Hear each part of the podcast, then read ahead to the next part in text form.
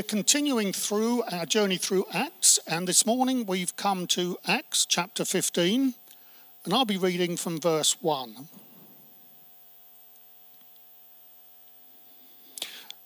So, what's happened? Well, Paul and Barnabas have been in Antioch with the other Christians for some time, possibly about a year.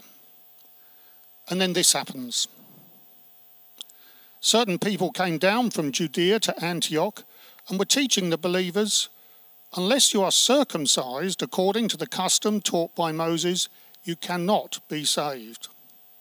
This brought Paul and Barnabas into sharp dispute and debate with them.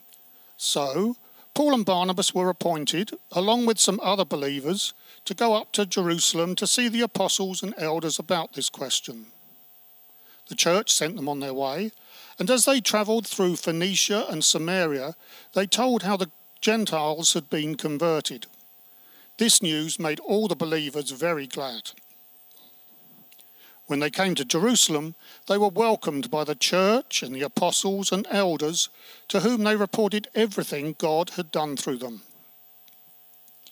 Then some of the believers who belonged to the party of the Pharisees stood up and said, The Gentiles must be circumcised and required to keep the law of Moses. The apostles and elders met to consider this question. After much discussion, Peter got up and addressed them. Brothers, you know that some time ago God made a choice among you that the Gentiles might hear from my lips the message of the gospel and believe. God, who knows the heart, showed that he accepted them by giving the Holy Spirit to them just as he did to us. He did not discriminate between us and them, for he purified their hearts by faith. Now then, why do you try to test God by putting on the necks of the Gentiles a yoke that neither we nor our ancestors have been able to bear? No, we believe it is through the grace of our Lord Jesus that we are saved, just as they are. The whole assembly became silent as they listened to Barnabas and Paul telling about the signs and wonders God had done among the Gentiles through them. When they finished, James spoke up. Brothers, he said, listen to me. Simon has described to us how God first intervened to choose a people for his name from the Gentiles. The words of the prophets are in agreement with this, as it is written after this, I will return and rebuild David's fallen tent.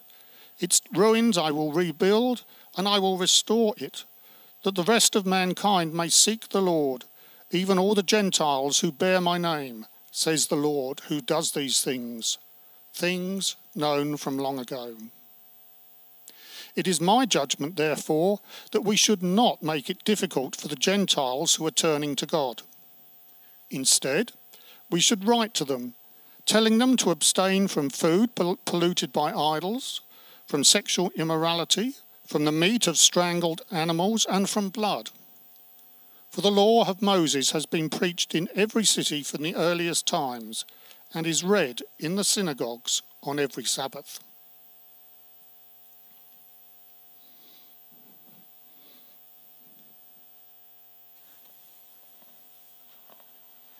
Well, thank you, Martin, and uh, good morning to everyone. I hope you're doing well on this beautiful day on the northern beaches. Uh, my is Scott, I'm one of the ministers here. It'd be a great help to me if you could keep Acts chapter 15 open, or if you've closed it, open it up again. Well, I think we live in a graceless society, a graceless society, and I don't mean that in an absolute sense um, that there's no common courtesy, there's no acts of compassion, you hear no words of kindness. I, I don't even mean graceless in the sense of kind of cancel culture, if you heard of that. It's kind of where if you vote for the wrong president, you don't take the vaccine, you stand for the wrong cause, or you don't kneel for the right cause, you get cancelled, right? People will not even extend to you the basic courtesy of listening to you. You're just cancelled. Game over crawl back into the hole that you came out of. I don't mean graceless in that sense. I mean graceless in the sense that we don't operate on the basis of grace. That is, we cannot really cope with the idea of being given something without earning it outright, or at the very least, making some contribution towards it. I mean, think of a, a thing as uh, basic as being invited out for dinner. You might say, we should really have so and so over for dinner. Why? Well, because they had us over for dinner, remember? Go, yeah, I remember, but that's such a weird motivation.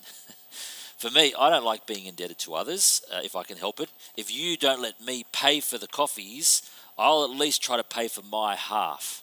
So even in basic interactions, we don't like being indebted to others. We can't really cope with the idea of grace.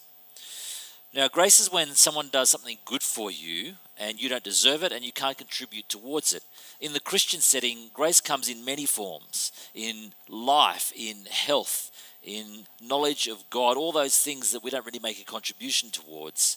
But it specifically means the free act of God to forgive us and bless us through the life, death, and resurrection of Jesus, though we are undeserving sinners. Let me say that again. Write it down if you need to. Uh, specifically, grace means the free act of God to forgive us and bless us through the life, death, and resurrection of Jesus, though we are undeserving sinners. And when Christians talk about grace, that's usually what we mean. And we would say that we are saved by grace alone, through faith alone, in Christ alone. We are saved by grace alone. But I'm just suggesting that even Christians struggle to live with grace. At times, we would prefer that Christian faith was graceless. We wish that we could contribute something towards our salvation, that we could bring something to the table, or at least pay for half, you know?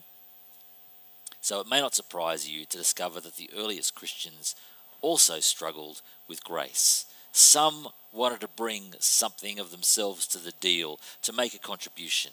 Now, today from Acts chapter 15, we're going to see why this is such a big deal and how it was all resolved. We are by this stage at the midway point in our Beyond series, which plots the spread of the gospel beyond Jerusalem in Acts chapters 10 to 19, as we consider proclaiming the good news of Jesus in Manly and beyond, as we've just heard about from Martin. And though the gospel has gone out from Jerusalem, first through the apostle Peter through Cornelius, then by unnamed disciples to Antioch, and then with the apostle Paul and Barnabas around the northeastern Mediterranean basin, in Acts 15 the action returns to Jerusalem. So, what is this gospel of grace? What threatens it? And why is it so important to them and, of course, to us as well? Well, in today's passage, we see there is a presenting issue, there is available evidence, there is a sensible solution, and finally, an important consideration. So, issue, evidence, solution, consideration. Well, what is the presenting issue? Oh, I'm so glad you asked. Let's trace it very briefly. In chapters 10 and 11, the Apostle Peter had to be convinced through a series of visions and an encounter with Cornelius, a Gentile that's a non Jewish centurion in the Roman army, that God has granted repentance that leads to life, even to the Gentiles, not only to the Jews. Now, of course, Peter should have been prepared for that from his time with Jesus, but when it happened for the first time, it was nonetheless shocking to him. Then in Acts chapter 11, unnamed disciples told their neighbors about Jesus in the throbbing cosmopolitan hub of Antioch in Syria, and great numbers turned to the Lord. That is, great numbers of Greeks or Gentiles, not only Jews. And everybody seemed happy about this. So the Apostle Paul and Barnabas headed off on a missionary journey from Antioch through Cyprus, Pisidia, Iconium, Lystra, and Derbe before returning to Antioch where we read in Acts chapter 14, verse 27, which is on the same page that you've already got open, these words. On arriving there, they gathered the church together and reported all that God had done through them, both the brickbats and the bouquets, and how he had opened a door of faith to the Gentiles. But just two verses later, where we started with our reading today, Acts chapter 15, verse 1, certain people came down from Judea to Antioch and were teaching the believers, unless you are circumcised according to the custom taught by Moses, you cannot be saved. Paul and Barnabas are in Antioch, it's their church.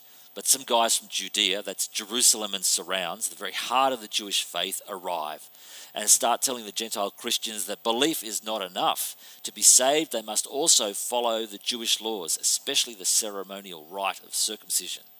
And so the presenting question really is how will these Gentiles be welcomed into the community of God's people? Can you become a Christian without also becoming a Jew? Is this gospel of Christ just a reform movement within Judaism, or is it good news for the whole world? What must Gentiles, which includes us, by the way, do to be saved? Must we follow the law of Moses as well as believe the message of Jesus? And so you can see that what looks like a little geopolitical furphy from antiquity actually goes to the very heart of the Christian faith. Are we saved by grace alone, through faith alone, in Christ alone, or do we need to make some kind of contribution to our salvation? Well, it's a big question. That's why in verse 2, Paul and Barnabas come into sharp dispute with these Jewish Christians from Judea. That's why Paul and Barnabas and a few other good folks head up to Jerusalem to head office to see the other apostles and the elders of the Jerusalem church. Now, trace it with me en route, verse 3, through Phoenicia, to Lebanon, and Samaria, northern Israel. They share how the Gentiles have turned to Jesus, and everyone is stoked. They get to Jerusalem and they tell the apostles and the elders and everyone how the Gentiles, Gentiles have turned to Jesus, and everyone is stoked except there in verse 5, some Christians who also happen to belong to the Pharisees basically repeat what we've already read in verse 1. The Gentiles, in verse 5, the Gentiles must be circumcised and required to keep the law of Moses. They're very happy for them to become Christians, just need them to become Jewish as well and to follow the Old Testament law of Moses. Now, I want you to, to avoid the temptation to think of these Pharisees as cardboard cutout villains. After all, these guys have become Christians, turning and trusting in Jesus, but they deeply prized their Old Testaments and didn't think it should all be junked just because some Gentiles, with their questionable religious and moral backgrounds, also become Christians, likewise turning and trusting in Jesus. But look closely at verse 5 the must be circumcised there corresponds to the verse 1 you must be circumcised, or unless you're circumcised, you cannot be saved. This presenting issue about what to do with Gentile believers actually goes to the very heart of salvation, doesn't it? Well, I know uh, that some of you have been to court, um, some as defendants, some as witnesses, some as jurors, some as supporters, or even curious onlookers if you've got lots of spare time on your hands. If you haven't been to court, you imagine it, it goes like the courtroom scenes in American legal dramas on TV where everything is slick, the good looking lawyers never stumble over their words, there's barely a break in proceedings, the back and forth is slick, witty, concise, almost entertaining. When you go to court, you realise that it's much more like the Australian comedy Rake than American legal dramas. It can be drawn out, messy, plenty of gaps, stumbles, going round in circles, generally not witty, slick, and concise. Now, if you think about it for a moment, that is how you'd expect it to be when dealing with all the available evidence. I mean, if the issue at hand was basic, clear, straightforward, you wouldn't be in court in the first place, would you? Now, in Acts 15, what's known as the Council of Jerusalem. There's not a lot of back and forth. We've just got a summary, but there is considerable available evidence. Firstly, from the Apostle Peter, then from the Apostle Paul and Barnabas, before finishing with James the Just, the half brother of Jesus, who wrote the New Testament letter of James, and who is by this stage the leader of the Jerusalem church. Now, the conclusion of all the available evidence is very clear. You'll be happy to know. All people Jew and Gentile alike, are saved by grace alone, through faith alone, in Jesus alone. But let's see how they do it. How does the Apostle Peter put it? After all, he is pretty much the first guy who experienced Gentile conversion. Well, Peter says two things mainly. Number one, have a look with me in verse 7. God chose that the Gentiles might believe in the message of Jesus. It's actually God's choice that these Gentiles are here and that they believe. But number two, Peter goes on to say, they're just like us, by which I mean they're just like Jewish Christians. So let's tease it out. Verse 8, read with me. God gave them, that's Gentile converts, the Holy Spirit, just like us. Verse 9, He purified their hearts by faith, not discriminating between us and them, which is another way of saying They're just like us. Verse 10, he goes on, Why burden them with the Old Testament law, which we've never been able to bear as Jews? Uh, in other words, he's saying they won't be able to keep it either, just like us. And in verse 11, Peter concludes strongly, like a barrister thumping his fist on the dock No, they are saved through the grace of our Lord Jesus, just like us. Except if you look closely, Peter puts it the other way around, as if to say, the simplicity of their salvation reminds us of the simplicity of ours. Following the law doesn't contribute to our salvation in Jesus. Moses doesn't complete what Jesus began. It never worked like that for us. It'd be dumb for us to force that upon these Gentiles. The gospel of grace is precisely that a message of salvation for those who bring nothing other than humble repentance and true belief in Jesus. So that's Peter. The Apostle Paul and Barnabas, they only get a single verse there in verse 12 uh, as they bring their evidence. And uh, it's really a summary verse, I guess, as the assembly listened intently to Barnabas and Paul, sharing about what they'd seen God do among the Gentiles through their ministry.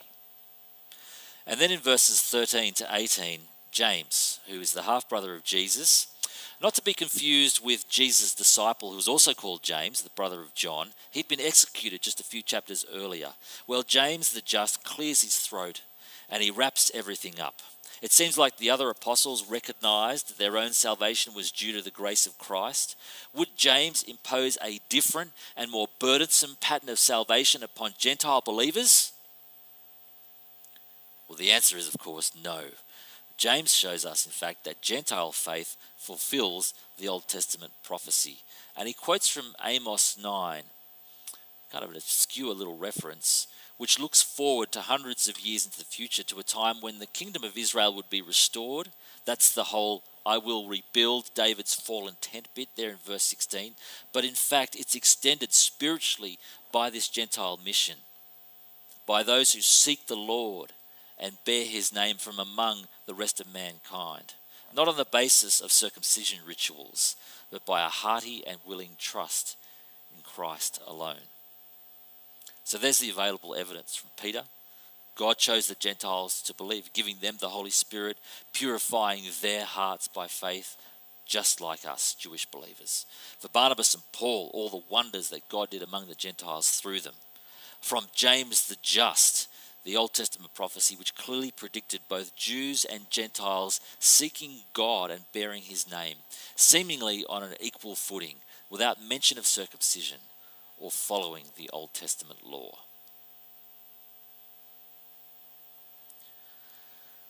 I uh, have in my desk at work something that cost a million dollars and has been on every NASA manned space mission since debuting with the Apollo 7 mission in 1968. Do you want to know what it is?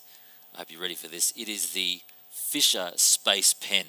The Fisher Space Pen, and it's it's famous because it has this sealed and pressurized ink cartridge, which means that it can write in just about any condition and on almost any surface. It goes anywhere, it writes anywhere. Uh, underwater, over grease, in extreme temp- temperatures. Not that I've tested this from minus 35 degrees to 120 degrees. You can ride upside down or in gravity free zones. The Fisher Space Pen cost about a million dollars to develop. It has an estimated shelf life of 100 years and it is famous because US astronauts could use it to write in space. Impressive. You know, the Russians used pencils.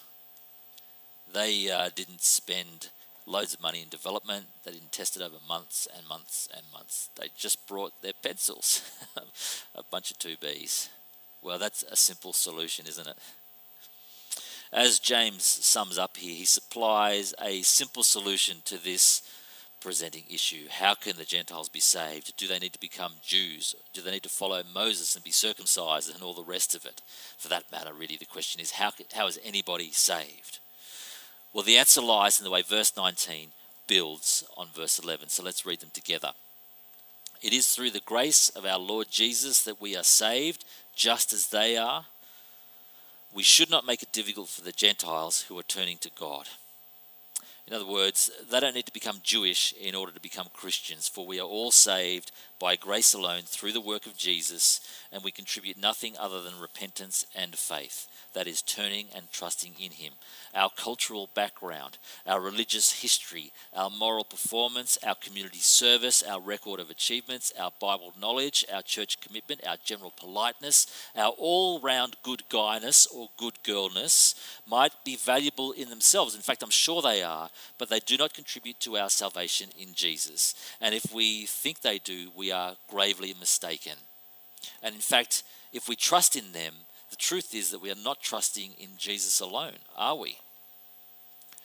So, in our culture and in our hearts, deceptive little things that they are, which desperately feel like we've got to make a contribution, that we can't bring nothing to the table, that we've at least got to pay half, let's be very clear. The gospel message means we're saved by grace alone, through faith alone, in Christ alone. And this message brings life today just as it did back then. But this message is in jeopardy today, just as it was back then. Whenever we feel like we've got to add to, complement, supplement the grace of God in Christ Jesus to undeserving sinners like you and me. Now, before we finish up, uh, some of you will be asking about verses 20 and 21, an important consideration. And I'm glad you did, because as James concludes his speech, uh, and he repeats it in the letter that the Council of Jerusalem sends back to Antioch with Paul and Barnabas. He concludes by telling the Gentiles to abstain from food polluted by idols, from sexual immorality, which is a big part of their background, from the meat of strangled animals, and from blood. And you think, how random is that? I mean, what is going on? Is he saying, trust Jesus alone? We've just got four pretty weird requirements to do with meat, but other than that, uh, look, do what you want. You know, be greedy, steal, lie. It's okay. Just don't eat meat sacrificed to idols or that was strangled or drink their blood. okay. So here's what I think is going on there. When you become a Christian, when you're saved by faith, however you want to put it, through faith alone, in Christ alone, by His grace alone, your life changes. You're not only saved and in right standing with God, but you want to live for Him. And He helpfully details many of the ways that we do that with our bodies, our time, our money, our moods, our affections, our emotions, etc. Details many ways in the Bible. This Christian way of living, of course, is not what merits your salvation. It flows from that free act of God in Jesus. And the more you get to know God and love Him, the more you want to live for Him and with Him. But these requirements in Acts 15 food sacrificed to idols, blood, meat of mangled animals aren't so much about living for God as they're about Gentile Christians living with Jewish Christians, this, this new, perhaps uneasy alliance. It's about how they're going to get along what happens when they sit down to dinner together. Because those things, meat sacrificed to idols, blood, etc., they are prohibited in the Jewish Old Testament law in Leviticus. The Jewish Christians, especially the Pharisees, but possibly the majority of Jewish Christians, are likely to have strong attachments to those things. So the Jerusalem Council is just saying, it is great, we are all saved by the great grace of God in Christ Jesus. But, but some of us Jewish brothers and sisters have got certain beliefs about food connected to our Old Testament law, and they're very hard for us to shake. And so, Gentile converts, could you just be cool for our sakes and avoid any unnecessary conflicts, avoid searing our consciences about it so we can all get along at tea? And I think verse 21 is just appeasing any concerns that the introduction of the Gentile believers means that everyone is just going to forget about the law of Moses and just junk the Old Testament. It's as if James is effectively saying, mate, it is all we've ever been talking about, and we're going to keep doing it. So don't worry about it. We're not going to junk it. And so that's the decision. And it seems to have settled the matter. It's written up, it's sent off to Antioch, and it's received with great gladness and encouragement. Well, why wouldn't it be? John Stott puts it this way this unanimous decision liberated the gospel from its Jewish swaddling clothes into being God's message for all humankind. Liberated the gospel from its Jewish swaddling clothes into being God's message for all humankind. And so, friends, I'm really glad that this passage sits here at the midpoint in our series. It really is the perfect time to be reminded that the message of Jesus is a gospel of grace. Whatever we do for God, even our best efforts to reach out to others with His message, is based upon and flows out of what He so freely did for us. Because the Christian faith is always, always, always about what God has done for us in Christ, not what we have done for Him. So easy to forget that in our heart of hearts, in our subconscious, when we live in a graceless world. So easy for us to slowly and subconsciously start trusting in our own contributions and performance rather than in Jesus' contribution and performance on our behalf. Now, if you've never trusted in Jesus alone, in his great grace shown to us in his life, death, and resurrection, or you're not even sure that you have, well, boy, we would love to help you with that. They're our favorite conversations. So please get in touch with us via the online Connect card. But for all of us, isn't this a great reminder that through the grace of our Lord Jesus Christ, we are saved? It is a message for us, just as it is a message for others. Let's pray. Heavenly Father, forgive us for the times where we have either consciously or subconsciously trusted in our own contributions, our own performance, effectively thinking we can't not bring something to the table, that we've got to somehow make a contribution. And we recognize that we are saved through grace alone, by faith alone in the Lord Jesus Christ alone. And that is a message we need to know in the deep well springs of our heart, as well as share with others in Manly and beyond. Pray that you would help us do both those things in Jesus' name. Amen.